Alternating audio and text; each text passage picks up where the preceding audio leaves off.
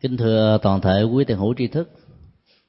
À, bài kinh à, 77 thuộc kinh Trung Bộ, giới thiệu chúng ta về à, bản chất của đạo sư, người là ai. Đây là bài kinh rất cần thiết cho tất cả những người tìm kiếm con đường tâm linh.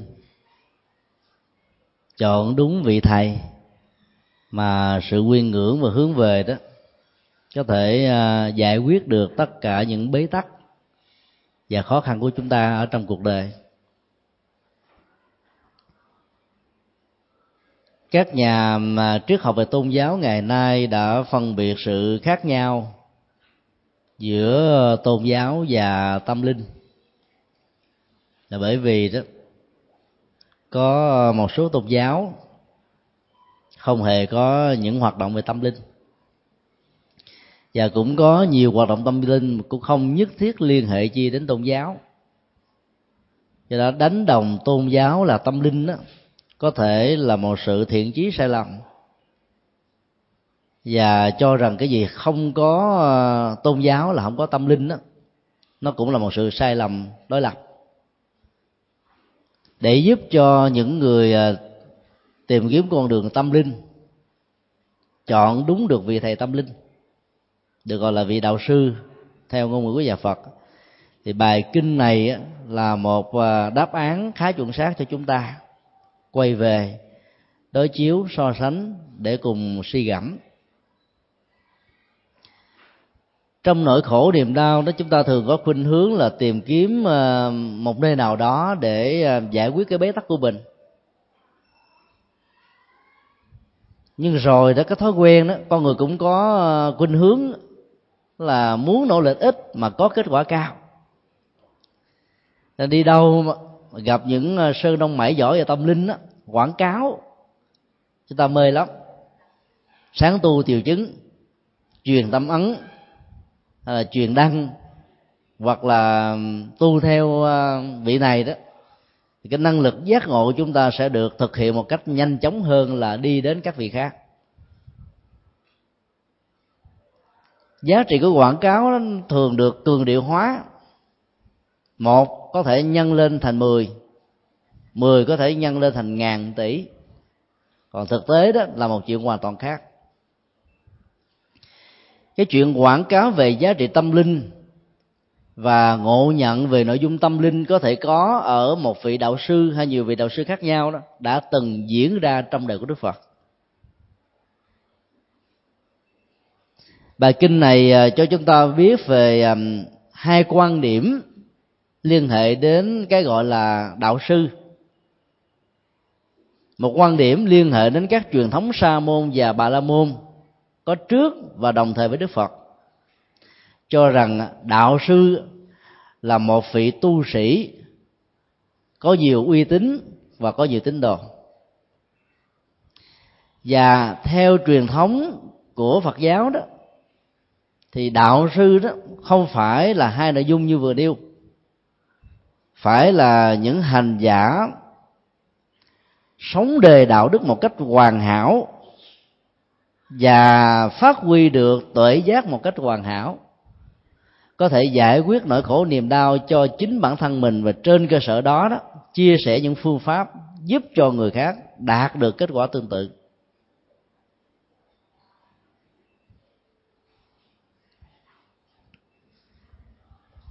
Nếu chúng ta đến với một tôn giáo đến một pháp môn đến một ngôi chùa đến một vị thầy mà chúng ta không đạt được các chất liệu an vui hạnh phúc để giải quyết nghiệp chướng phiền não trần ô đó, thì sự đến đó nó chỉ có ờ, giá trị phước báo là hết.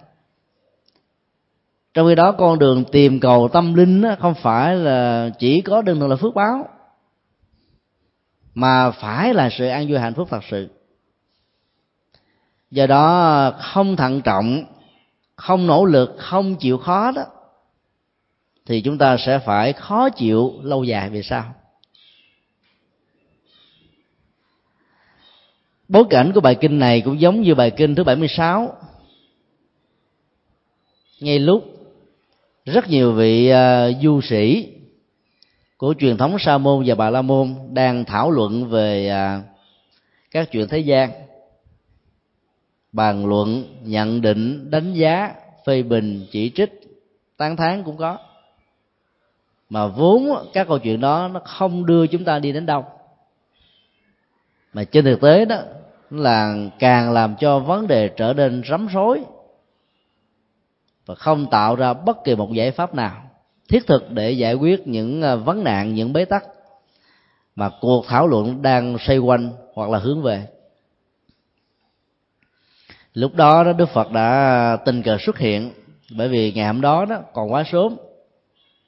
Vì đường ờ, từ nơi vương xá từ từ nơi đức phật ở đi vào thành vương xá đó nó không có bao xa. Mà đức phật lại có thói quen đó, cứ sáng sớm đó, là ngày đáp y cầm bát, đi vào thành.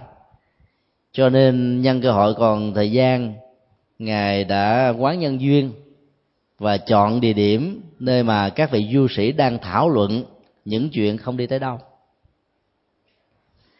Nhân cách của đức phật kể từ ờ, khi ngài được thừa nhận như là một bậc ờ, tâm linh mới đó, đã lan tỏa rất nhanh chóng, đến độ làm cho rất nhiều nhà tâm linh lúc bấy giờ phải quảng hốt, lo âu và sợ hãi cái tình trạng này nó cũng giống như à, hình ảnh và ảnh hưởng của đức đại lạt ma và thiền sư thức giới hạnh ở tại phương tư ngày hôm nay phương tây ngày hôm nay. Đến độ là đức giáo hoàng john Paul đệ nhị vào những năm cuối của thế kỷ 20 đó qua tác phẩm uh, ngưỡng cửa hy vọng đã nói lên rằng là cái ảnh hưởng của Phật giáo lan rộng ở phương Tây quá lớn đến độ nếu thi chúa giáo không quan tâm đó, thì à, trong tương lai gần, mảnh đất của phương Tây chính là của đạo Phật. Đây là lần đầu tiên ở trong lịch sử à, của thi chúa giáo, Đức Giáo Hoàng đã à, chính thức lên tiếng về cái ảnh hưởng sâu rộng của Đức Đại Lạt Ma và thông qua đó đó, chúng ta cũng biết là nó có một phần đóng góp khá tích cực của thiền sư nhất hạnh để giúp cho thế giới phương tây biết đến đạo phật một cách có phương pháp hơn, mới mẻ hơn, có chiều sâu của sự hành trì hơn. Do vì cái tầm ảnh hưởng tâm linh về phương diện đạo sư của đức phật quá cao và quá lớn, nên là khi đức phật quá cước, thì à, vị du sĩ u đà di đã đề nghị tất cả những vị à, thân hữu du sĩ còn lại hãy giữ yên lặng vì à, người ta biết rất rõ rằng là đức phật á, là một nhà tâm linh chủ sướng về sự tĩnh lặng để tìm kiếm giá sự tĩnh tại của tâm. Còn tất cả những à, bàn luận mà không có mục đích của an vui hạnh phúc đó nó sẽ chẳng đưa chúng ta đi đến đâu. Cho nên à, theo lời đề nghị đó tất cả mọi người đã giữ yên lặng để mời gọi và giữ chân đức phật trở lại.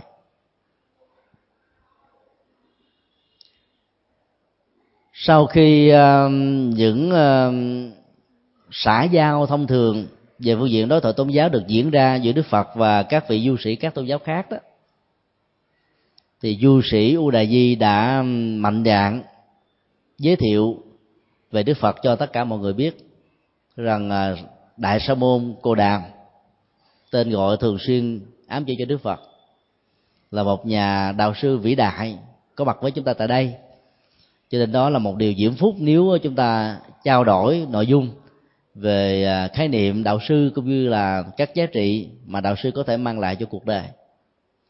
Thì trước khi cái cuộc à, thảo luận được diễn ra đó thì ông à, có mô tả rằng là ở tại xứ Anga và Ma Kiệt Đà trong ba tháng an cư đang diễn ra đó, rất là may phước vì đã có cơ hội tiếp nhận được cả sáu vị đạo sư tâm linh nổi tiếng nhất lúc bây giờ là ngài à, um, Burana Kasaba, Makali Gosala, Achitta, Kase Kambali, Buddhaka à, Kaya Na à, Sanjiya Baladithuta và Nigala Ditabutta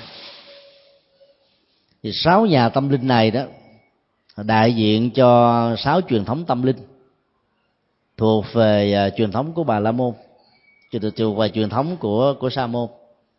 Vốn đi ngược lại truyền thống tâm linh của bà la môn giáo vốn lấy kinh điển vệ đà làm nền tảng. Ở đây chúng ta xin mở một cái dấu hoặc đơn nhỏ về hai truyền thống tâm linh lớn thời đức phật lúc bấy giờ đó là truyền thống bà la môn và truyền thống sa môn truyền thống bà la môn được gọi là chánh thống, là bởi vì à, nó đã có từ mấy ngàn năm trước, kể từ khi à, đức phật thích ca và sáu nhà đạo sư tâm linh thuộc truyền thống à, sa môn có mặt. Cho nên ảnh hưởng của nó trong đời sống văn hóa, phong tục, tập quán, tín ngưỡng đó, đã trở thành như là một phần sự sống của phần lớn những người dân. Và do đó đó, nó đã làm cho người ta đi theo tôn giáo, như là một sự um, bắt buộc kể từ khi mình có mặt ở trong uh, bào thai của một người mẹ. Vì cái truyền thống uh, uh, con dòng cháu nói về tôn giáo đó đã được thiết lập từ rất nhiều ngàn năm tại đất nước ấn độ. Cái truyền thống của bà la môn giáo thì chấp nhận rằng là vũ trụ này được tạo dựng bởi một đấng thần linh tên là brahma, mà người việt nam theo hệ thống phiên âm của tiếng trung quốc gọi là phạm thiên nói nôm na là đấng chúa trời.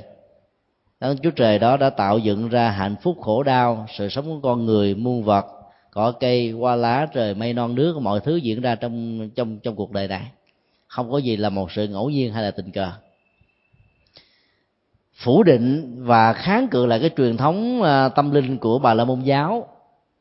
Thì các vị du sĩ thuộc về à, truyền thống của sa môn đó đã bắt đầu có mặt như vậy khái niệm sa môn đó không phải là chỉ cho riêng đạo phật mà ám chỉ chung cho bất cứ các hành giả tâm linh nào không chấp nhận kinh điển vệ đà là thánh kinh không chấp nhận phạm thiên là đấng tạo vật là chúa trời không chấp nhận định mệnh không chấp nhận bất kỳ một sự an bài nào. Như vậy là trên cân bản á, những vị sa môn là những nhà tâm linh cách tăng muốn tìm kiếm một đường an vui hạnh phúc bằng những nỗ lực của tự thân và bản thân mình. Nhưng để tránh cái sai lầm của bà la môn giáo vốn tin vào à, định mệnh, thì các nhà sa môn đó lại rơi vào một sai lầm đối lập.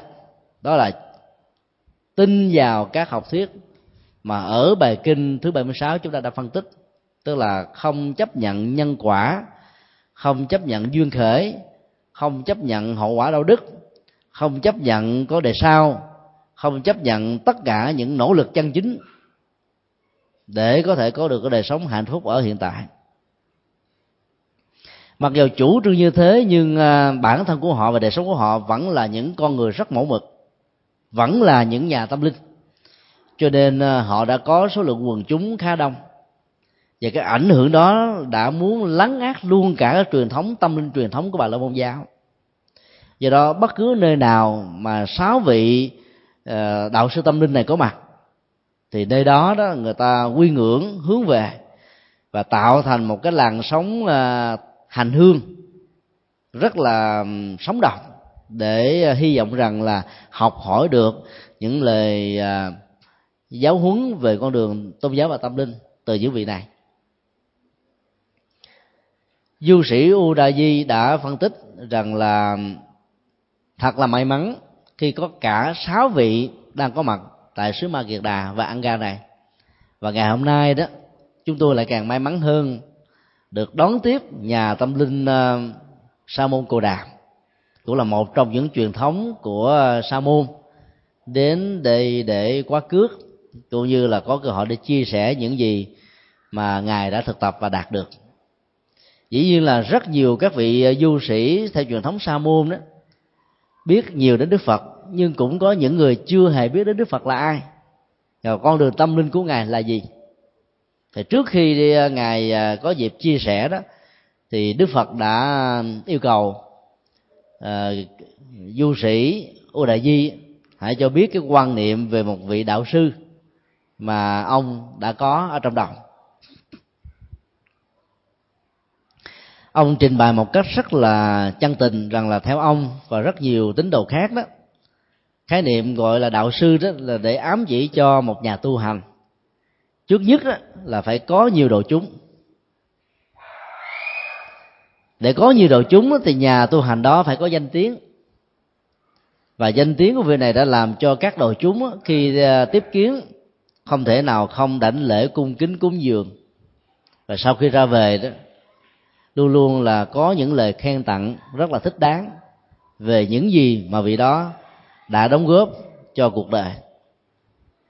Nói chung đó là hai nội dung chính mà khái niệm đạo sư đã được áp dụng ở trong truyền thống sa môn và bà la môn. Tức là người đó đó là có những giáo pháp và khi họ thuyết giảng thì có đông người nghe và có một ảnh hưởng sâu rộng ở trong đời sống của quần chúng và cộng đồng thì các quan điểm này đã được xem như là những cái tiêu chí. Và dĩ nhiên đó, với cái kiến thức thông thường của chúng ta chúng ta thấy rất là hợp lý không à chúng ta thường lý luận, nếu như học thuyết đó không phải là chân lý thì tại sao có quá đông người nghe, quá đông người đi theo, quá đông người hưởng ứng, quá đông người thực tập? Và từ đó chúng ta đã có thói quen đánh đồng chân lý với số đông. Và ai có được số đông quần chúng ai có được ảnh hưởng lớn trong cộng đồng do quần chúng này tạo ra, thì chúng ta cho rằng đó là đại chân lý. Thì ngày nay đó, rất nhiều người à, đi à, dụ đạo bằng cách là thuyết phục những người đi à, theo các tôn giáo khác, từ bỏ tôn giáo gốc của mình, trở về đạo mà họ đang thuyết phục đó. Khi nói như thế này là tôn giáo của tôi đứng số một về dân số trên thế giới, và tôn giáo của tôi đứng thứ hai về dân số trên thế giới là một người bình thường khi nghe nói như vậy là chúng ta cảm thấy bị thuyết phục bởi cái ấn tượng, số lượng mà. Chúng ta tự nói là cái số lượng nó sẽ nói lên cái kết quả đó, chứ tôi không muốn nói nhiều. Chúng ta vẫn thường lấy cái cách thức lý luận như thế này để thuyết phục người khác. Ví dụ như à, quý vị mời gọi người thân của mình đến à, giảng đường chùa xá lợi để nghe giảng vào buổi sáng chủ nhật hoặc là buổi chiều. Quý vị à, khi được hỏi, tại sao tôi phải đi nghe? Thì quý vị chỉ cần trả lời như thế này là tôi không cần phải nói quảng cáo nhiều về cái ông thầy pháp sư à, giảng buổi sáng tại chùa này hay là giảng buổi chiều tại chùa nọ. Quý vị cứ cần đến đó thôi nhìn thấy số lượng đông là quý vị biết là chắc có lẽ nó phải có cái giá trị gì đó người ta mới đến để tham dự. Tính logic đó, nó được thường à, đánh đồng với chân lý. Cái gì có logic đó, qua suy luận qua quy nạp qua tổng hợp qua lợi suy chúng ta cho rằng nó là một sự thật. Nhưng đối với đức phật đó, đánh giá tính cách của một vị đạo sư dựa trên những yếu tố vừa điêu đó, thỉnh thoảng chúng ta sẽ rơi vào tình trạng là tiền mất tật mang. Con đường tâm linh nó luôn luôn có hình là của một tam giác hay là của một kim tự tháp. Cho đại đa số quần chúng đó, nó như là một sự bắt đầu của một cái tam giác hay của một kim tê tháp thôi. Tức là nó rộng của cái bề ngang mặt bằng hay là cái đáy của tam giác và của kêu tê tháp. Nhưng mà có khi mà cái giá trị tâm linh ngày càng cao rồi đó thì nó sẽ có khuynh hướng là ngày càng chót vót và nhọn. Nghĩa là số lượng nó sẽ giảm dần giảm dần giảm dần ít bởi vì à, cho số đông đó thì nó dễ mà cho số ít đó, thì lại càng khó bởi vì à, chất liệu chất lượng tâm linh càng sâu càng cao đó nhiều người tiếp nhận không nổi. Và có nhiều người muốn tiếp nhận nhưng mà đến lúc đó, lại thực tập không được. Hoặc là có nhiều người cho rằng là mình chưa hề và chưa cần có đến những nhu cầu tâm linh cao siêu như thế cho nên họ không đến. Do đó đó là dựa vào số lượng đông về quần chúng và cái ảnh hưởng trong cộng đồng nhiều đó là chúng ta cho rằng đó là một à, con đường tâm linh có chân lý đó. Thì đôi lúc đó, chúng ta lại nhiệt tình quảng cáo cho những cái phi tâm linh. Chính vì thế buộc chúng ta phải có một cái nhìn à, bằng tuệ giác thấy rõ được bản chất của những giáo huấn ở trong một tôn giáo đó. Nó có giá trị cho đời sống của con người hay là không.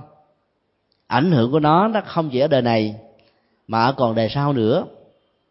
Từ khi nào câu trả lời đó là tốt và ảnh hưởng tích cực từ nhiều phương diện nhận định đánh giá khác nhau, thì chúng ta mới tạm gọi đó là một con đường chân linh, tâm linh chân chánh. Và vị tu sĩ truyền bá con đường tâm linh đó mới đích thực là một vị đạo sư. Còn bằng không đó, các câu trả lời của chúng ta có thể rơi vào tình huống sai lầm.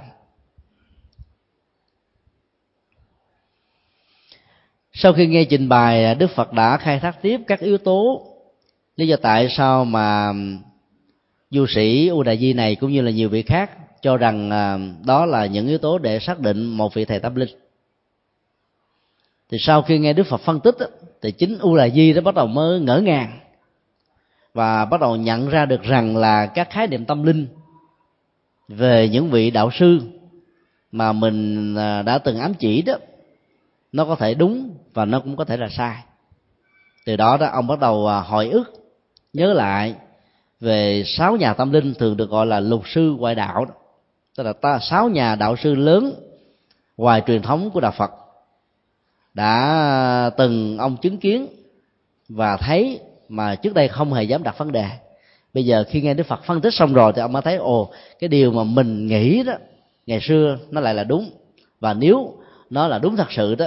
Thì cái gọi là giá trị tâm linh của các nhà đạo sư mà mình đã từng nghe qua nó không hẳn là như thế. Ông mới kể cho đức phật và tất cả các vị du sĩ lúc bây giờ rằng là trong một mùa ăn cư nọ ông đã chứng kiến sáu vị đạo sư đã lần lượt trình bày các học thuyết của mình cho đồ đệ của họ nghe. Thì uh, trong số các đồ đệ đông như thế đó có người đứng lên phản ứng phản đối một cách rất là kịch liệt. Chẳng hạn như nói rằng là đừng tin theo ông thầy này. Ông này ông đã già rồi những điều ông nói không còn đúng nữa. Nếu quý vị nào muốn được ăn vui hạnh phúc á, hãy nghe theo tôi. Nghe theo lời dạy hướng dẫn của tôi thì quý vị sẽ giải quyết được bế tắc. Thì có những cái tình huống đó thì sự phản ứng nó đi theo một cách khác. Chẳng hạn như à, nói rằng là cái ông thầy mà quý vị đang theo bao nhiêu năm qua đó không có đủ sức để mà truyền bá chân lý đâu. Hay đâu mà nghe ông ta tức là những lời mạ lị xúc phạm rất là căng thẳng đã diễn ra. Hoặc là trong lúc giảng đó thì à, bên dưới đó mạnh ai lấy nói chuyện mạnh ai lấy trao đổi. Tiếng ồn náo tiếng uh, phản đối đó nó đã diễn ra trong các hội chúng. Làm cho vị thầy đó đã không khống chế và làm chủ được hội chúng của mình đang uh, trình bày cho nên đã dẫn đến một cái phản ứng cảm xúc là các vị này đó đã phải xa nước mắt. Khi nhìn thấy cái cảnh tượng là học trò mình nó phản mình khi nhìn thấy cái cảnh là, là cái ảnh hưởng của mình nó không còn như ngày xưa nữa mình nói vẫn có người không nghe mình nói vẫn có người xem thường mình nói vẫn còn có người đó là là chỉ trích. Cho nên họ muốn làm cho hội chúng nó được lắng yên nhưng là hội chúng nó lại càng rắm rối và ngày càng căng thẳng hơn thì u đại di mới bắt đầu mới suy nghĩ lại, nếu thật sự đó, cái giá trị tâm linh này là một cái chiều sâu mà người ta đã đồn đãi về sáu vị đạo sư như vừa nêu đó, thì chắc chắn nó sẽ không thể nào có tình huống đó. Rồi chính bản thân ông bắt đầu tự so sánh trong những cái tình huống đức ờ, phật thuyết pháp giảng kinh. Thì nó không hề có một tiếng tần hắn không hề có một cái tiếng tâm sự nhỏ, không hề có một cái lời bàn tán nào hết trơn nếu như người nào đó có một tiếng tần hắn cái tiếng ho hay lớn chút xíu là những người ngồi kế bên nhắc liền à, xin à, pháp hữu hãy giữ lặng yên cho. Vì à, đây là cái giờ khác rất là quan trọng để à, tất cả mọi người cùng tiếp nhận được cái chiều sâu tâm linh của đức phật chia sẻ. Thì vừa được nhắc như vậy là người ta yên liền tức khắc dầu cho bị bệnh cảm gì đó người ta cũng cố gắng vượt qua mà không để cho ho làm ảnh hưởng đến sự thanh tịnh an tịnh của hội chúng lúc bấy giờ đây là một cái điều mà khi so sánh thì u Đà di đã cảm thấy ấn tượng rằng là tại sao đó? Những nhà đạo sư của truyền thống bà la môn và sa môn đó đã không có được cái cái cái tính cách đặc biệt như là của đức phật như thế này. Do đó nó phải có một một cái gì đó và ở đức phật nó cao siêu hơn nên mới à, thuyết phục. Mặc dầu đức phật không hề yêu cầu việc đó và cũng không ai bắt buộc việc đó, nhưng tự động nó được diễn ra người ta tự động nhắc nhở lẫn nhau mà thôi. Tiếp tục ký ức đó thì bắt đầu ông lại có thêm một so sánh thứ hai. Là những vị xuất gia theo đức phật được 5 năm 10 năm hay là vài tháng bắt đầu ra đời. Thì những người đó không phải vì bất mãn đức phật mà ra đi. Cũng không phải vì nó chán nản cái đời sống tu tập của đức phật mà mà trở thành một con người của thế tục trở lại. Cũng không phải vì đó là không hài lòng với những vị đồng tu do nhìn thấy cái điều dở điều sai điều trái điều quấy ở trong chùa mà là vì người đó đó muốn nhưng mà cái nỗ lực của người đó không vượt qua được các cái um, cái bức xúc về đời sống của thế tục. Cho nên uh, họ đã chọn đời sống của tại gia. Sau khi trở về đời sống thế tục đó họ vẫn tiếp tục kính ngưỡng phật pháp và tăng. Cho nên ở đâu đó họ vẫn tán dương cho nên khi đức phật thuyết giảng họ vẫn tiếp tục đến nghe còn trong khi đó, những người mà hoàn tục ở trong các truyền thống luật sư ngoại đạo đó, là phê bình chỉ trích rất là nặng lời thì từ đó mới so sánh rằng là như vậy đó, ở đức phật phải có một cái chiều sâu tâm linh nào đó. Cho nên dù làm không được, thực hành không xong, nhưng họ vẫn tiếc nuối rằng đây là con đường đáng đi mà mình đi không xong. Chứ không hề có những lời quá trách là, ông phật ông gay gắt quá, ông phật ông khó chịu quá, ông phật dở quá, ông phật không có tâm linh gì hết không hề có những cái lời quyền rủa chỉ trích như thế. Thì trong cái sự so sánh về hai điều vừa nêu đó, đã làm cho u đà di cảm thấy bị thuyết phục. Và ông chia sẻ cái lời lẽ đó cho tất cả những vị du sĩ bạn bè của mình có mặt lúc bây giờ. Sau đó, ông mới tự trình bày rằng là theo ông đó, sở dĩ mà đức phật thuyết phục được rất nhiều giới trẻ lúc bây giờ đi theo ngài. Trong đó có những nhà tri thức, có những nhà tâm linh, có những nhà chính trị, có những nhà văn hóa, có những nhà giáo dục mọi ngành nghề lĩnh vực nào cũng có người đi theo. Để đóng góp một cánh tay một bàn tay cho cái sự nghiệp làm cho Phật pháp được mở rộng nhiều hơn. Thì theo ông nó gồm có năm lý do được gọi là năm năm tư cách đạo sư của Đức Phật. Thứ nhất đó, Đức Phật là người ăn ít và tán thán hạnh ăn ít ông so sánh của bằng của phương pháp và quy nạp và diễn dịch. Rằng là nhiều vị đạo sư của các truyền thống tôn giáo khác không làm được việc này. Họ có thể ăn à, ba bốn cử trong một ngày. Hoặc là họ khuyến khích người ta hưởng thụ, cho phép người ta ăn uống, rồi rượu, thịt và tất cả mọi thứ. Có thể dẫn đến những à, thay đổi về cá tánh, hoặc là làm cho họ bị đam mê dẫn đến những suy thoái về đạo đức cũng không sao? Thì so sánh giữa đức phật và các vị đạo sư khác thì u di thấy rằng là đức phật hơn. Thứ hai đó à, đức phật là người à, biết ủ với à, các chiếc y được người ta cúng dường. Ngài chỉ mặc ba chiếc y thôi cho đến lúc nào đó nó bị à, hư rách cũ có người khác cúng đó, thì đức phật mới thay một chiếc y mới. Như chúng tôi đã từng à, nhiều lần giải thích về khái niệm tâm y ở trong truyền thống tâm linh của đức phật thời đại của đức phật đó.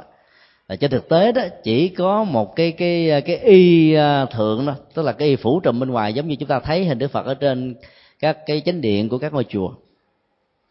Còn cái trung y và hạ y đó, nó giống như là một cái áo lót và một cái à, cái khố thay thế cho cái quần và cái áo mà chúng ta mặc thường nhật.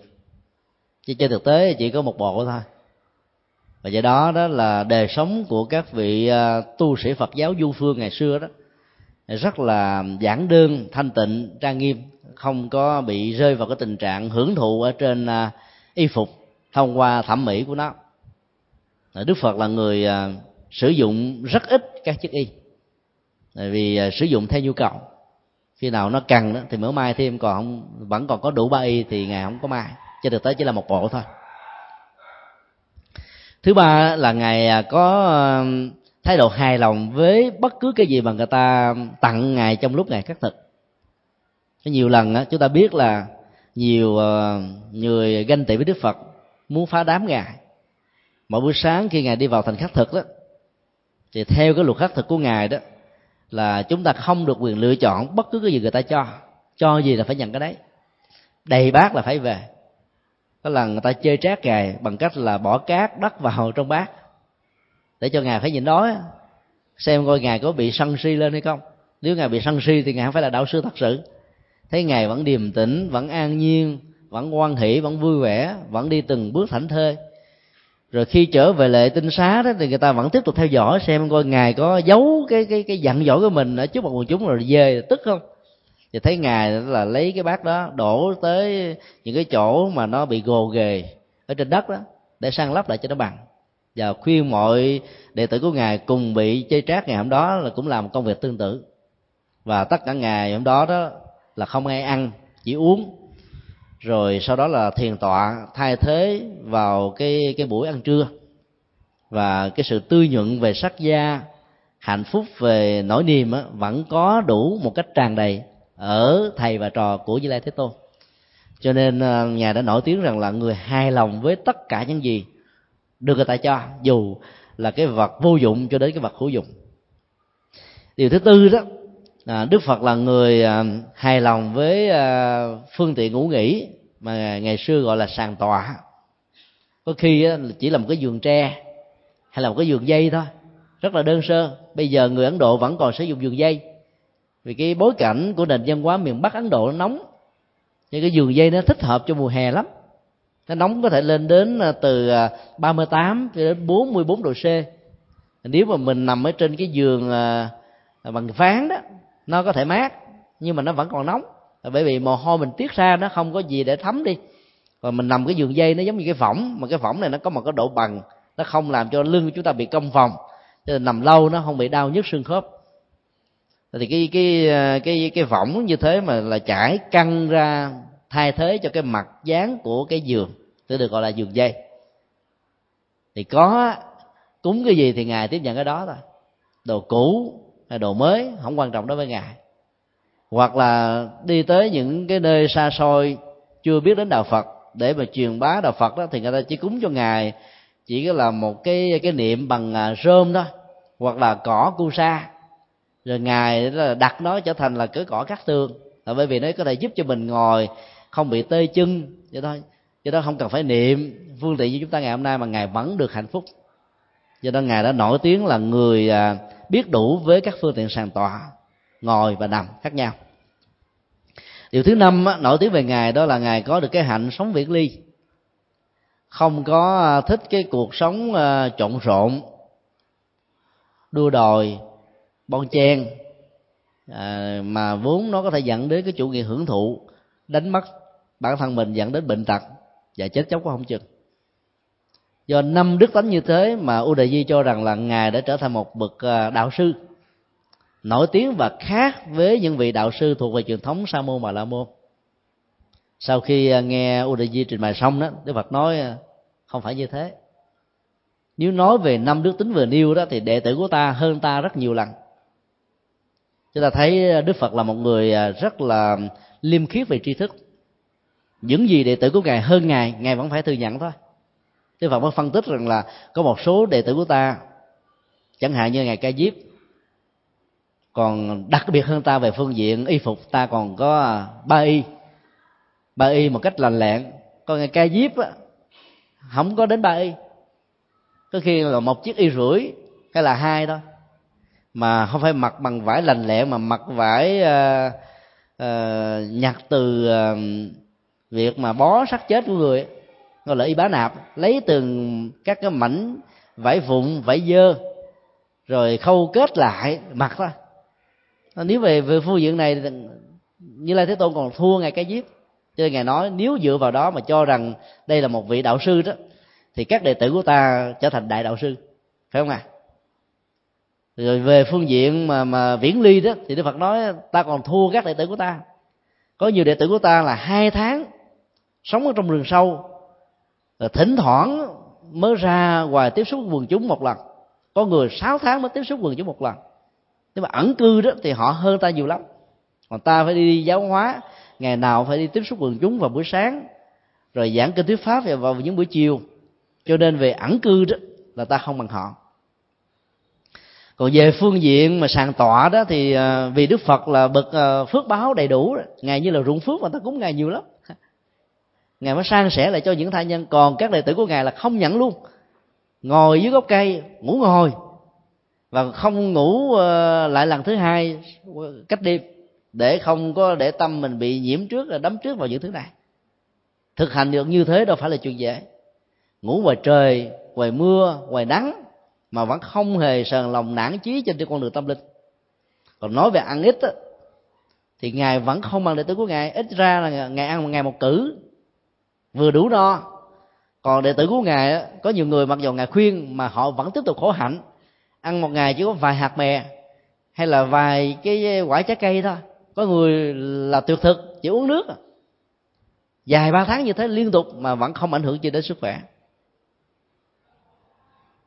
và nói về khắc thực đó, thì có nhiều người còn đặc biệt hơn nữa. Tức là đi rất là chậm và tình nguyện đi vào những nơi mà không hề có quần chúng, để không bận tâm về cái việc cúng kiến của người khác.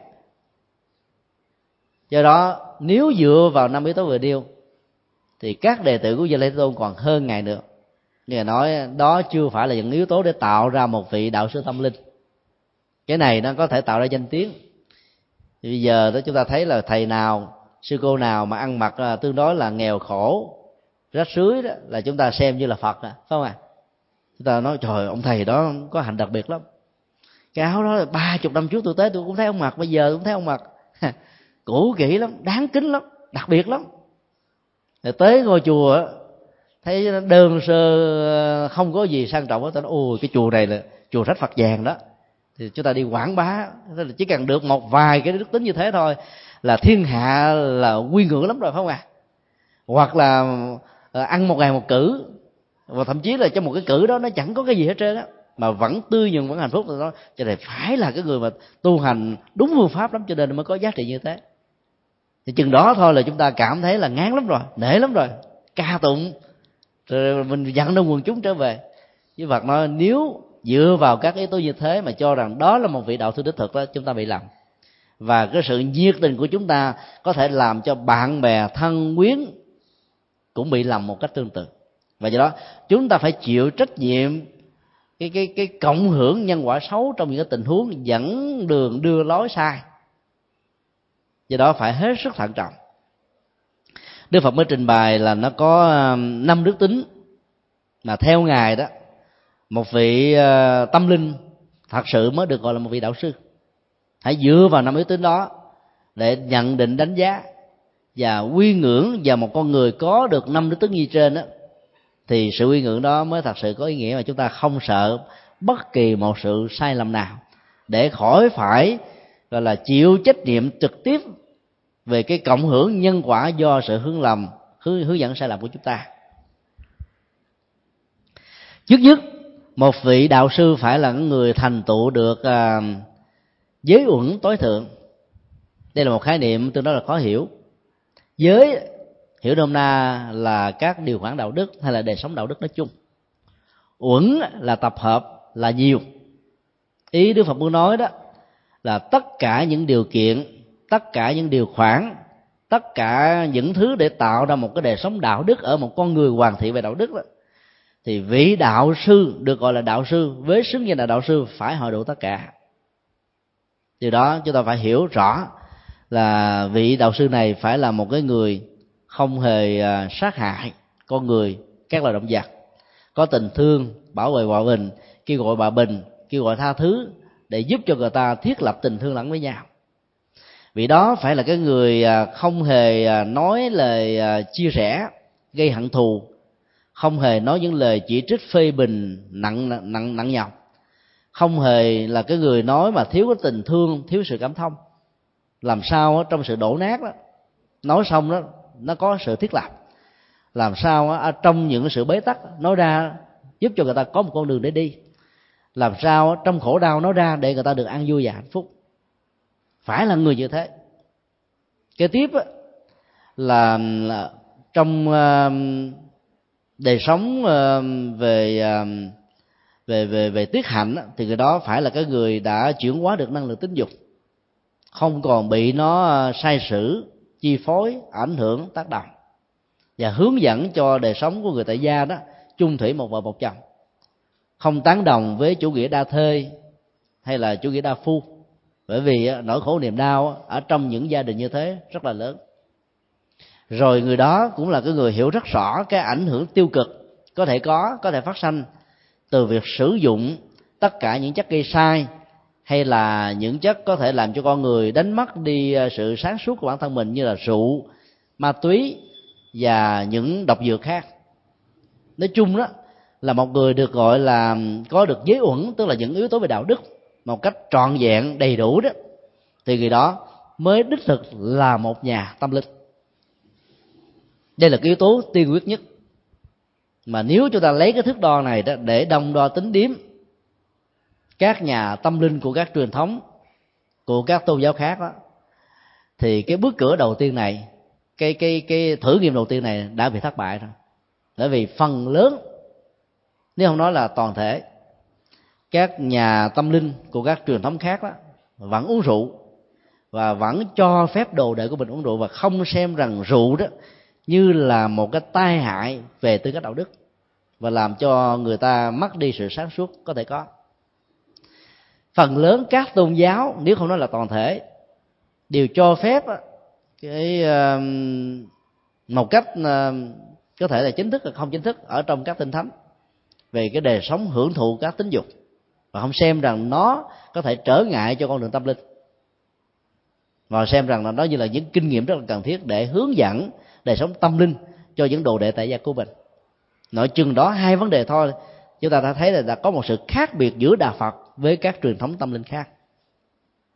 Thứ ba, trong rất nhiều kinh thánh, chẳng hạn như là trong kinh thánh do thái, kinh thánh ờ, của đạo hồi, kinh thánh của đạo thiên chúa nói chung, và những cái giáo phái ảnh hưởng trực tiếp hay là gián tiếp từ các tôn giáo này, đều khuyến khích và cho phép dùng ờ, thanh gươm để đi truyền đạo.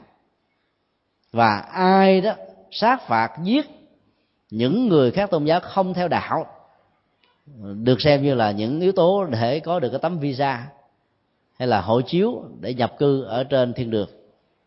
Ví dụ như trong kinh thánh của do thái và được truyền dạy lại trong à, kinh thánh tăng ước của à, cơ đốc giáo, nói chung đó, có một câu phát ngôn như thế này ta, tức là chúa đó, đến với cuộc đời này không phải là mang lại hòa bình, mà là tặng cho cuộc đời một thanh gươm. Cái quy dân này nó khác như thế, nhưng mà ý nó là như vậy. Thì từ cái quan điểm đó đó mà rất nhiều cái cuộc thánh chiến nơi nhân danh thượng đế đã mang lại sự sát phạt, giết hại, chết chóc, khổ đau cho biết bao nhiêu là con người vô tội. Là bởi vì bản chất của các quyển kinh thánh của các tôn giáo không phải đích thực do chúa hay là người sáng lập các tôn giáo đó đã viết ra mà do đồ đệ của các vị này đã truyền thừa thông qua sự truyền miệng. Cho nên có điều đúng và có điều sai. Tin một cách mù quáng vào những điều như trên đó thì người ta đã mang lại khổ đau cho biết bao nhiêu là cộng đồng trên thế giới này. Nhân danh thượng đế nhân danh hòa bình nhưng mà giấy khởi chiến tranh và giấy khởi chết, chết chóc là chuyện đã thường xuyên xảy ra ở trong lịch sử của nhân loại loài người. Nói chung. Do đó, nếu thiếu yếu tố thành tựu và đời sống tối thượng đó, thì không thể được gọi là một nhà tâm linh đích thực. Điều thứ hai rất quan trọng là những gì mà như lai à, thuyết giảng ở trong những buổi pháp thoại đó, nó đặt trên cơ sở của những gì mà ngài đã thấy biết như là một sự thật. Chứ ngài không nói khống, không có dễ dời không có tưởng tượng không có nói quan không nói qua không có nói những điều mà mình không có không thấy không biết không kinh nghiệm không trải qua không thể nghiệm không thực chứng. Để cho thiên hạ thần phục thần tượng mình chuyện đó không có ở đức phật. Những gì ngài chứng đắc là ngài nói. Những gì ngài nói ngài đã chứng đắc. Cho nên giữa nói và làm ở như lai thế tôn hoàn toàn không có khoảng cách. Và đây là cái đặc điểm rất là là là, là nổi bật của đức phật cái đến là đức phật à, thuyết pháp bằng à, thắng trí. Tức là dùng trí tuệ biện tài để giảng kinh thuyết pháp cho thiên hạ nghe. Cho nên đó là tất cả những người khó giáo hóa, do có à, thế trí biện thông, do chấp trước vào học thuyết, vào chủ nghĩa, vào tôn giáo, vào bản thân, vào kinh nghiệm của bản thân mình, thì sau khi nghe đức phật bằng biện tài trí tuệ làm cho họ đã tháo mở tất cả và đến với ngài một cách tinh nguyện và với một kết quả thực tập rất là cao. Cho tiếp nữa là thuyết pháp của ngài là có nhân duyên. Nhân duyên tức là điều kiện. Điều kiện ở đây không phải là phải là cúng dường mình mới nói.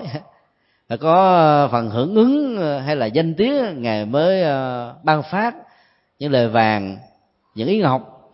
Mà nhân duyên á, tức là nó có những cái lý do và dựa vào những cái lý do đó, với những cái bế tắc, với những cái nỗi nghi, với những cái khổ đau của những người đang cần nghe, là chia sẻ xong là người ta khai mở hết hoàn toàn. Cho nên nó là đúng nhân duyên, đúng điều kiện, đúng tình huống, đúng con người, đúng nơi chốn. Thì là giảng kinh thuyết pháp của ngài nó có kết quả rất là cao. Chứ phải ở đâu cũng giảng. Giảng như là sơn đông mãi giỏi là sao có kết quả, phải không ạ?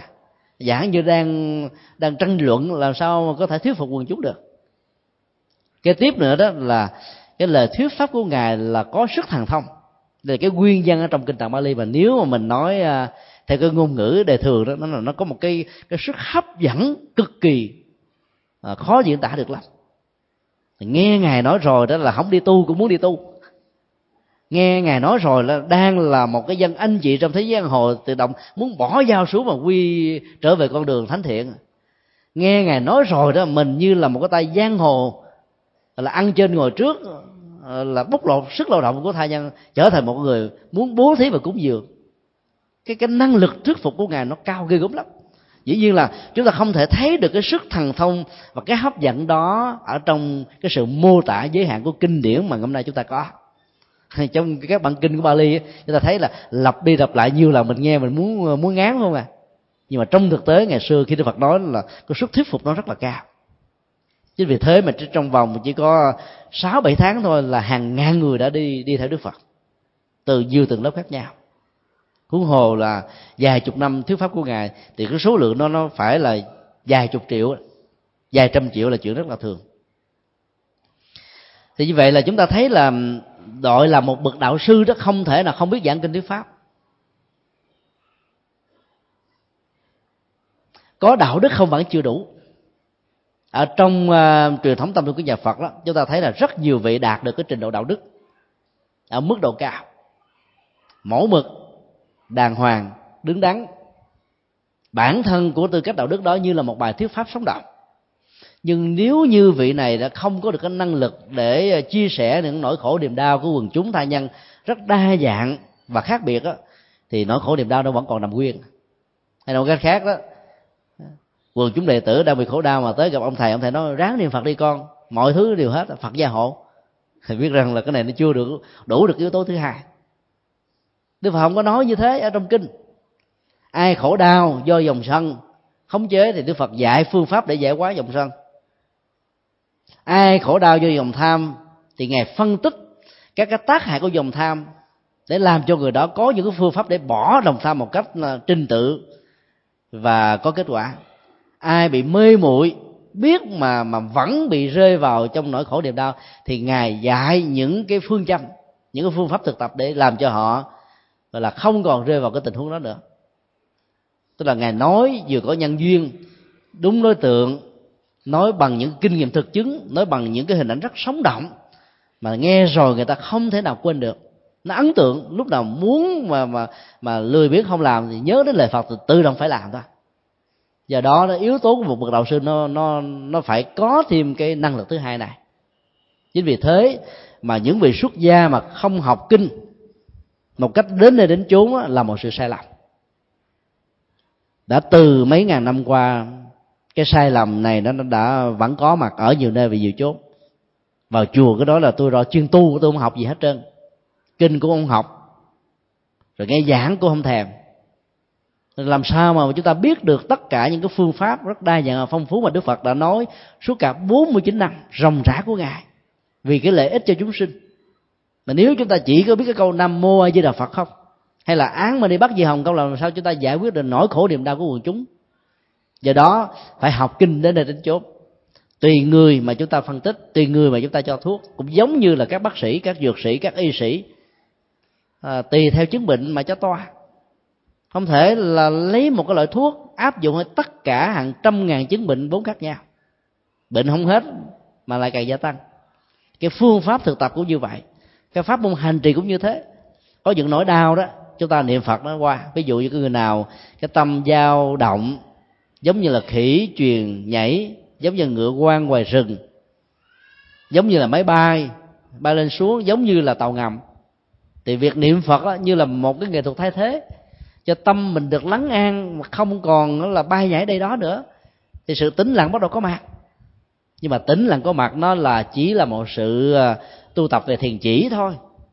Còn mà muốn tu tập trọn vẹn thì chúng ta phải gieo trồng là dạng hạnh công đức, là thực tập làm sao chuyển hóa lòng tham, lòng sân, lòng si, chuyển hóa là tính ích kỷ, chuyển hóa tống cánh cống cao, ngã mạng, tự hào, kể công, ý thế, vân vân.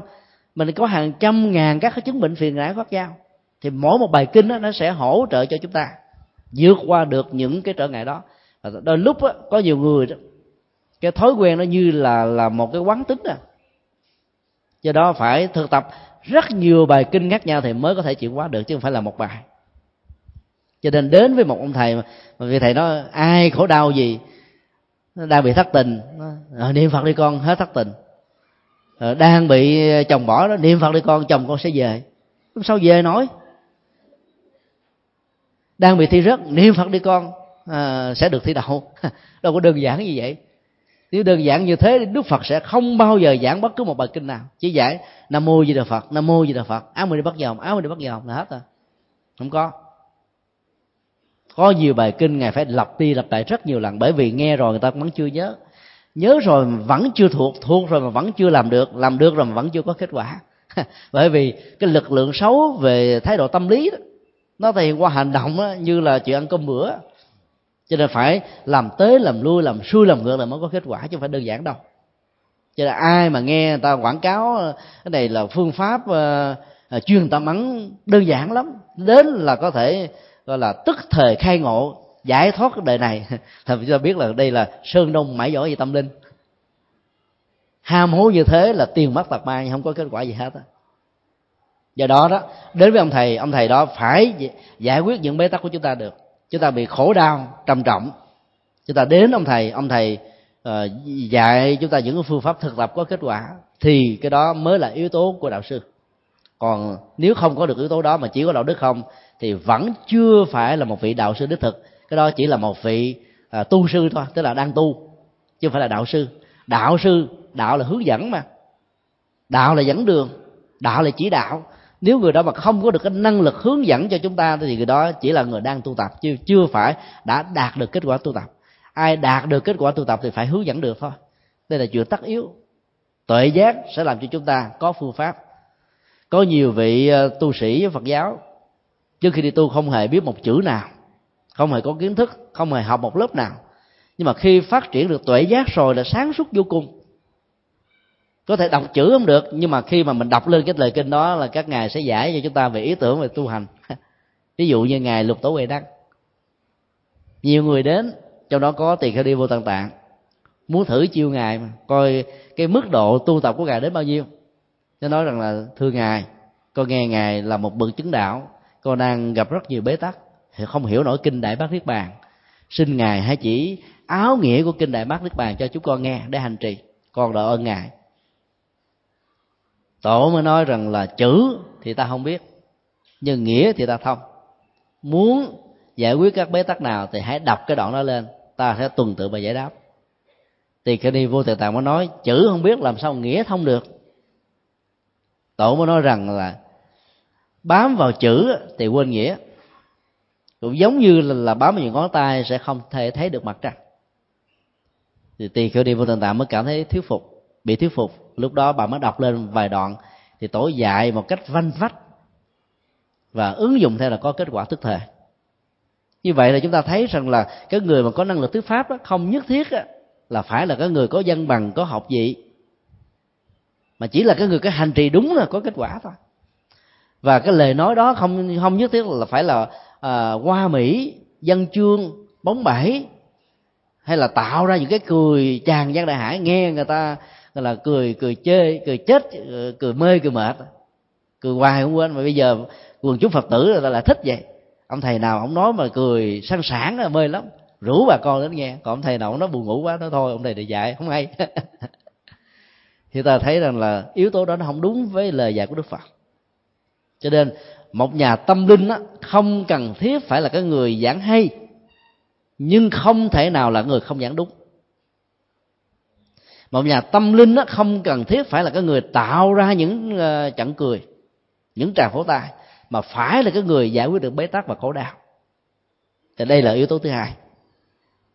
Yếu tố thứ ba đó là một nhà đạo sư phải là một cái người thành tựu được là tuệ ẩn tối thượng.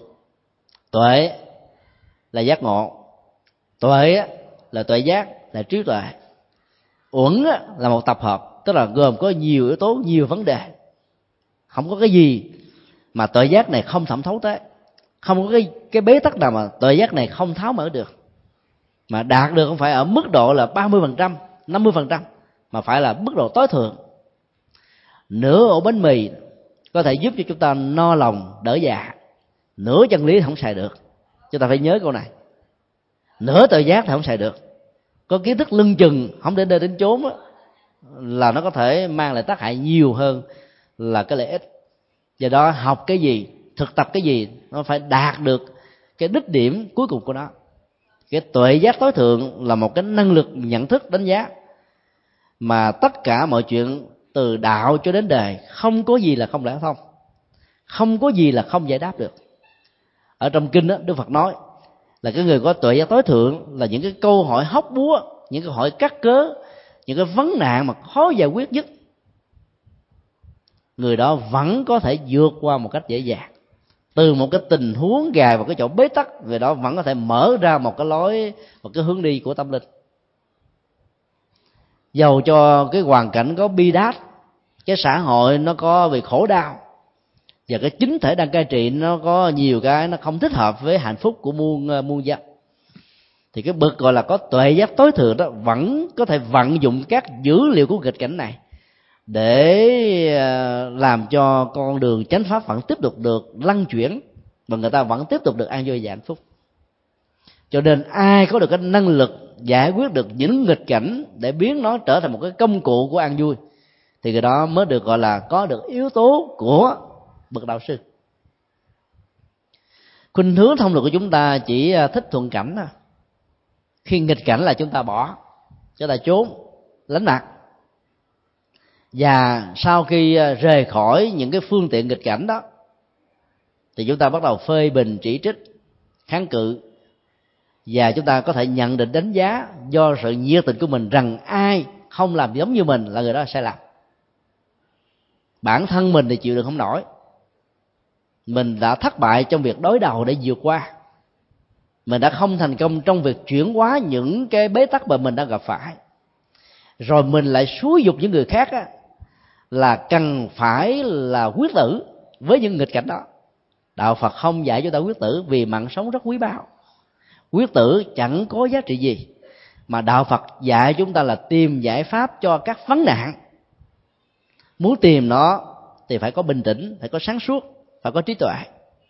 Cho nên thái độ quyết tử dẫn đến cái tình trạng loại trì, loại trừ, giống như mặt trời và mặt trăng không song hành với nhau có tôi thì không có anh có anh thì không có tôi. Không phải là tinh thần giải quyết vấn đề của nhà phật. Nhà phật dạy chúng ta trong những tình huống nếu hòa bình không được thiết lập, hạnh phúc không được tạo dựng ở trên nền tảng của sự thương lượng, thì ít nhất là nó cần phải được thiết lập trên nền tảng của sự tương nhượng. Thương lượng đó, nó là các yếu tố hòa đàm để giải quyết các bế tắc vì lợi ích cho số đông còn tương nhượng đó, vì lợi ích cho cả hai bên, hay là cho tất cả các đối tượng đang trực tiếp hoặc là gián tiếp liên hệ đến, hay là có ảnh hưởng hoặc là có tác động. Do đó đó, cái tuệ giác dạy chúng ta là giải quyết các bế tắc bằng trí tuệ, chứ không giải quyết bế tắc bằng lòng sân hận. Do đó, bất kỳ một giáo hội nào, một vị tu sĩ nào, dù là tăng hay là ni, dù là giáo phẩm cao hay là thấp, mà dạy chúng ta chỉ có hận và thù và chúng ta chỉ có ờ, kháng cự cho đến là quyết tử đó, thì chúng ta biết rằng đây không phải là giải pháp tâm linh. Đây không phải là con đường đúng đắn. Mà con đường đúng đắn đó phải là dùng tuệ giác biến từ thù trở thành bạn, từ chết trở thành sống, từ khổ đau trở thành hạnh phúc, từ bể tắc trở thành có một lối đi. Đây là cái con đường mà chúng ta không thể nào quên. Thứ tư, nhà đạo sư được gọi là tâm linh đó, phải thấu rõ và có được cái năng lực hướng dẫn tứ diệu đế cho bất kỳ ai đang gặp khổ đau đến với mình. Đây là cái yếu tố ờ, rất là hay. Trọng tâm đóng góp về tư tưởng tâm linh của đức phật là tứ diệu đế. Mà nói chuẩn xác nó phải là tứ thánh đế. Cái chữ diệu ở trong chữ hán đó, là do vì ảnh hưởng cái nền văn hóa của người à, trung quốc, thích cái gì màu nhiệm cho nên ta dùng là vi diệu, sâu sâu kín khó lường. Trên thực tế đó, đức phật đã dùng ở trong à, ngữ cảnh bali và sanskrit là ariya là thánh. Và rất nhiều người đã rất là ngạc nhiên rằng là tại sao khổ mà được gọi là một sự thật thánh.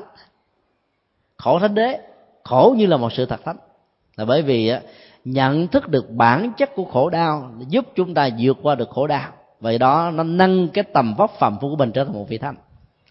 Ai chưa biết khổ thì người đó chưa thể là người giác ngộ. Ai chưa từng vượt qua được cái khổ thì người đó không thể gọi là một nhà tâm linh. Ai chưa từng hiểu được bản chất của khổ và nguyên nhân tạo ra cái khổ là cái gì, thì bế tắc vẫn hoàn là bế tắc. Cho nên đức phật nói đó, để giải quyết cái phấn nạn của thế giới, của một quốc gia, của một cộng đồng, của một gia đình, hay nói gọn hơn là một cá nhân, thì đầu tiên đó, chúng ta phải biết được cái bế tắc của mình là cái gì. Và thừa nhận được cái bế tắc đó là chúng ta đã giải quyết được vấn đề, thì đó được gọi là khổ thánh đế, tức là thừa nhận bế tắc và khổ đau như là một sự thật đang diễn ra. Và chúng ta không được quyền chạy trốn. Cái thứ hai là tìm nguyên nhân, vạch mặt chỉ tên một cách đúng đắn. Chứ nếu mà sai nguyên nhân đó, thì chúng ta càng trị đó, bệnh càng gia tăng càng nỗ lực thương người nào giúp một người đó thì người đó lại càng nguy cấp hơn lại càng bế tắc hơn là điều không nên. Cho nên truy tìm ra nguyên nhân đó thì làm cho chúng ta trở thành là an vui hạnh phúc. Do đó nó là tất cả các vấn đề thuộc về giải pháp được đức phật quan tâm hàng đầu. Nếu chúng ta lẩn trốn hoặc là đào tẩu theo công thức 36 cái sách đào tẩu là thượng sách đó, thì chúng ta sẽ không thể nào tìm ra được nguyên nhân cho nên cái cách trị liệu à, tâm linh của nhà phật đó là phải làm sao cho bệnh nhân tâm lý, bệnh nhân à, trên con đường à, an vui, hạnh phúc đó, thấy rõ rằng là họ đang dướng vào chứng bệnh nào. Có nhiều quần chúng phật tử đến với các ngôi chùa, ủng hộ, hưởng ứng, giúp cho các vị thầy làm các phật sự. Rồi xong muốn tạo ảnh hưởng của mình ở một ngôi chùa đó. Rồi là các vị thầy này vì cả nể, vì sợ rằng là nếu mà nói thật các cái cá tánh xấu hay là cái bế tắc tâm lý mà người này đang vấp phải thì người đó sẽ bỏ chùa. Cho nên cứ ca ngợi trời cô này tốt quá giống như là bồ tát. Mà cổ sanh thấy mồ. Làm cái gì chút xíu là kể công. Mình kể đến nộ người ta nghe người ta sợ luôn ta không dám nhận cái cái cái cái, công sức đóng góp của người đó. Mà cứ nói ồ đây là bồ tát đó. Ráng làm theo. Làm theo kiểu thế trở thành ma hết trơn. Như vậy làm sao mà mình quá giải được? Do đó, mình phải chỉ điểm được cái bế tắc, cái khó khăn, cái vấp phải của người này là cái gì? Mà khi mà mình đến chùa mà gặp được các vị thầy bằng cái tình thương, bằng sự thẳng thắn, nói một cách có nghệ thuật, có phương pháp để cho mình không bị tự ái, mà giả sử có bị tự ái để mình nhận ra được những gì chưa được hoàn thiện của mình thì mình phải biết ơn và cố gắng thực tập theo. Cho nên may mắn lắm chúng ta mới gặp được những vị thầy như vậy tới đâu mà cũng mong các ông thầy, các sư cô khen ngợi ca tặng ca tặng mình thì có lẽ là mình không tiến bộ được nhiều lắm. để làm sao để cho ông thầy, ông ờ, ông chỉ điểm cho mình những cái điều mà mình ờ, cần phải thực tập, cần phải ờ, thăng tiến hơn đó, thì chúng ta mới có thể được thành công nếu như chỉ thấy được cái bế tắc của khổ đau và quy nhân của nó mà không thấy được phương pháp, không thấy được giải pháp, thì người đó vẫn là người đang thực tập thôi chứ không phải là một vị đạo sư. Thấy được khổ đau thì phải tìm ra phương pháp để giải quyết khổ đau. Cho nên à, cái nhân quả thứ hai của tứ diệu đế đó, nó rất là quan trọng. Bởi vì thấy được bế tắc thì phần lớn chúng ta có thể thấy được. Không cần là một người giỏi, chúng ta vẫn có thể đánh giá được rằng là cái thực phẩm này là ngon hay là dở. Không cần là một nhà đầu bếp có kinh nghiệm lão luyện, chúng ta vẫn có thể thích hay không thích thực phẩm đã được nấu sẵn dọn sẵn cho chúng ta ăn. Thậm chí những người phê bình chỉ trích đó là những người không cần có kiến thức gì. Thậm chí là có người không có kiến thức gì lại càng phê bình chỉ trích. Giỏi hơn những người có kiến thức phải không ạ? À? chửi và bới đó rất là dễ. Nhưng mà tìm ra giải pháp cho chuyện bế tắc đó, mới là khó. Không phải có kiến thức không mà đủ đâu. Phải có tấm lòng phải có hiểu thông phải có thông cảm phải có kiên nhẫn phải có bản lĩnh phải có không sợ hãi phải tập hợp tất cả những thứ này thì chúng ta mới tìm ra một giải pháp cho một vấn nạn. Và đến lúc đó, phải tìm rất nhiều giải pháp mà một vấn nạn đó vẫn chưa được giải quyết một cách trọn vẹn một trăm phần trăm. Do đó đức phật nói đó một vị đạo sư tâm linh là phải là một người kiên nhẫn với các bệnh nhân tâm linh của mình. Có nhiều người bệnh mê chấp dữ lắm. Chấp a chấp b chấp c nói cái gì là chấp cái đó cho một cái phương tiện để vượt qua được cái sự chấp thì người đó đó vừa được thành công để bám vào cái chấp phương tiện này cho nên là bị bế tắc ở mức độ khác. Là dùng một cái giải pháp khác để giải quyết cái, cái chấp đó thì lại bám một cái giải pháp này như là cái cú cánh. Do đó phải là dựng rồi tháo dỡ dựng rồi tiếp tục tháo dỡ dựng rồi tiếp tục phá thì người đó mới có thể được khai thông một cách lâu dài. Thì vị thầy đó mới được gọi là vị thầy tâm linh. Cho nên các vị đệ tử khi à, tầm cầu, tâm linh ở một vị thầy đó, thì theo truyền thống của tây tạng rất là gắt gao. Tức là phải giao cái đời sống tâm linh của mình cho ông thầy. Ông thầy ông hướng dẫn mình điều a, là mình thực tập theo điều a. Dĩ nhiên không phải là làm theo mù quán à. phải nhận định, đánh giá đúng là mình mới theo. Mà khi đã đúng theo rồi thì mình không được quyền cãi, không được quyền là lười biếng. Thì lúc đó ông thầy, ông mới hướng dẫn tiếp. Còn bằng không đó, là ông sẽ à, sẽ từ chối mình ngay thì nhờ cái cái kỷ luật rất cao như thế đó, chúng ta mới mạnh dạng là đông đo tính điếm bằng cái tiêu chí thành công của ông thầy của mình để đạt được những gì mà ông đã đạt cho bản thân mình. Để từ đó mình không phải là bản sao, bản photocopy của ông, mà trở thành một cái nhân cách vĩ đại. Thậm chí tối thiểu là ngang bằng cho đến là hơn ông thầy của mình. Cái đường tâm linh của phật giáo dạy chúng ta những cái kỹ năng như vậy. Do đó đó, nếu như à, không làm cho cái người nghe thỏa mãn được những gì được hướng dẫn. Để dẫn đến sự thực tập và chuyển hóa được những cái khối khổ đau vốn có, hay là đã có, hay là đang có, thì người đó chưa xứng đáng là một vị thầy tâm linh.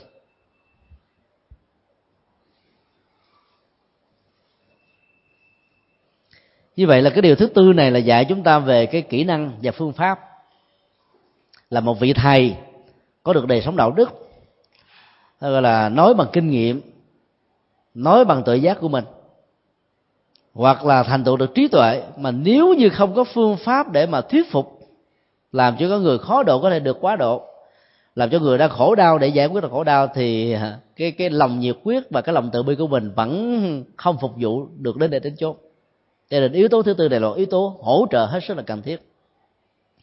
Điều thứ năm là người đó đó là phải giới thiệu được con đường chuyển hóa cụ thể và rõ ràng. Chứ không thể nói chung chung khi nói ờ, theo tôi là hết khổ đau. Cái cúng dường bố thí thì mọi khổ đau đều hết. Cái tin vào phật đi là không còn bế tắc nào. Nói chung chung như thế là người ta không giải quyết được gì hết, là dẫn đến là mê tín phật, mê tín pháp, mê tín các ông thầy, các sư cô. Mà người đến với con đường tâm của đạo phật thông qua tín ngưỡng mê tín dị đoan đó, thì nguy hại vô cùng. Sau khi mà những cái lời quyển ước không được thành tựu, khi mà phước đã hết, hoặc là không gieo trồng những phước quả mới thì người đó sẽ bị ờ, khủng hoảng liền. Đó là phật không linh. Pháp không có hiệu lực. Và chữ tăng này không có sáng suốt. Cho nên từ cái chỗ là thói thắt niềm tin với một người, dẫn đến cái tình trạng từ bỏ phật là điều rất là đáng cấm kỵ đối với những người có vai trò truyền bá tâm linh, nắm vai trò giáo dục và hướng dẫn tâm linh cho người khác. Do đó chúng ta phải hết sức là là là thận trọng cũng như là có trách nhiệm về về sự hướng dẫn và giới thiệu con đường của của mình. Dĩ nhiên là không lấy những tư biện của mình ra để làm học thuyết hướng dẫn. Phải lấy nền tảng tâm linh của đạo phật. Mà bản kinh này nêu ra đó nó rất là đầy đủ.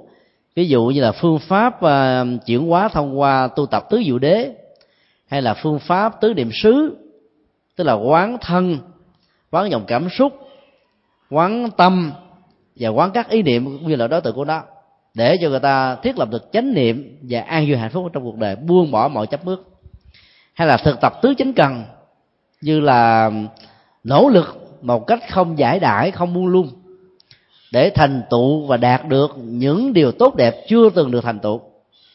Để à, đạt một cách trọn vẹn những gì đã đạt một cách à, bình thường. Để chấm dứt những khổ đau và không bao giờ tái phạm những khổ đau.